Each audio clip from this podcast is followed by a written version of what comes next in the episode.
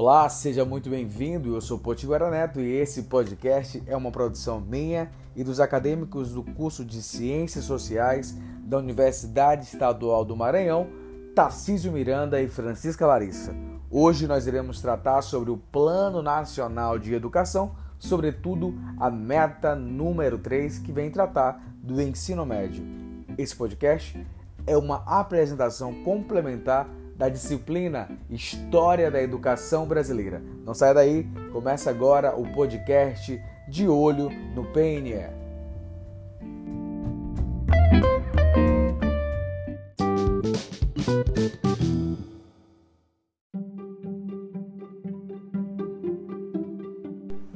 A Constituição Federal de 1988 define seu capítulo 3, seção 1 da Educação, os papéis de cada ente federativo no cenário de garantia do direito à educação.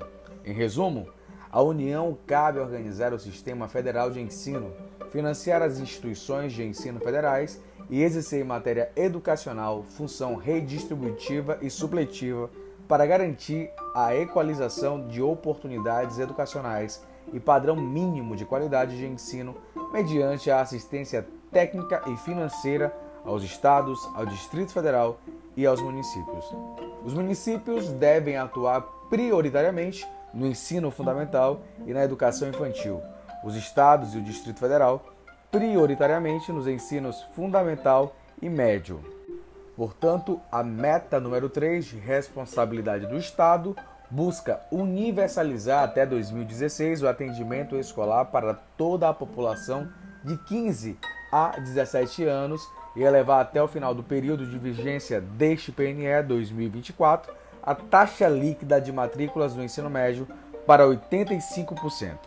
Para isso, algumas estratégias foram traçadas, entre elas, institucionalizar o Programa Nacional de Renovação do Ensino Médio, a fim de incentivar práticas pedagógicas com abordagens interdisciplinares estruturadas para relação entre teoria e prática por meio de currículos escolares que organizem de maneira flexível e diversificada conteúdos obrigatórios e eletivos articulados em dimensões como ciência, trabalho, linguagens, tecnologia, cultura e esporte, garantindo-se a aquisição de equipamentos e laboratórios a produção de material didáticos específicos, a formação continuada de professores e a articulação com instituições acadêmicas, esportivas e culturais.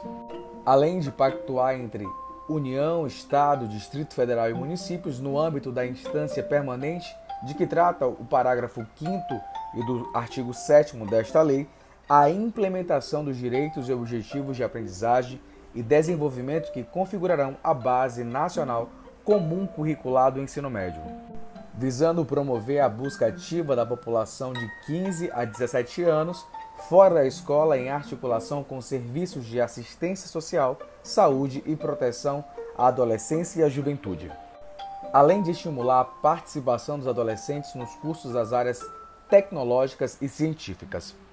Outro desafio é o enfrentamento à distorção idade-série e à evasão escolar, que se faz fundamental para que haja avanço na pauta por um ensino médio mais qualificado em consonância com as demandas dos adolescentes e ao seu desenvolvimento integral.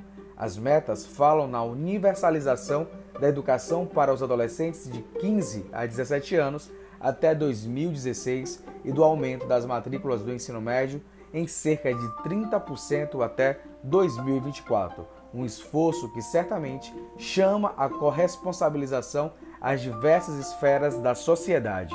Nesse sentido, os especialistas apontam para a importância de políticas públicas compensatórias que tenham foco nos jovens e em proposições de mudanças para toda a educação básica.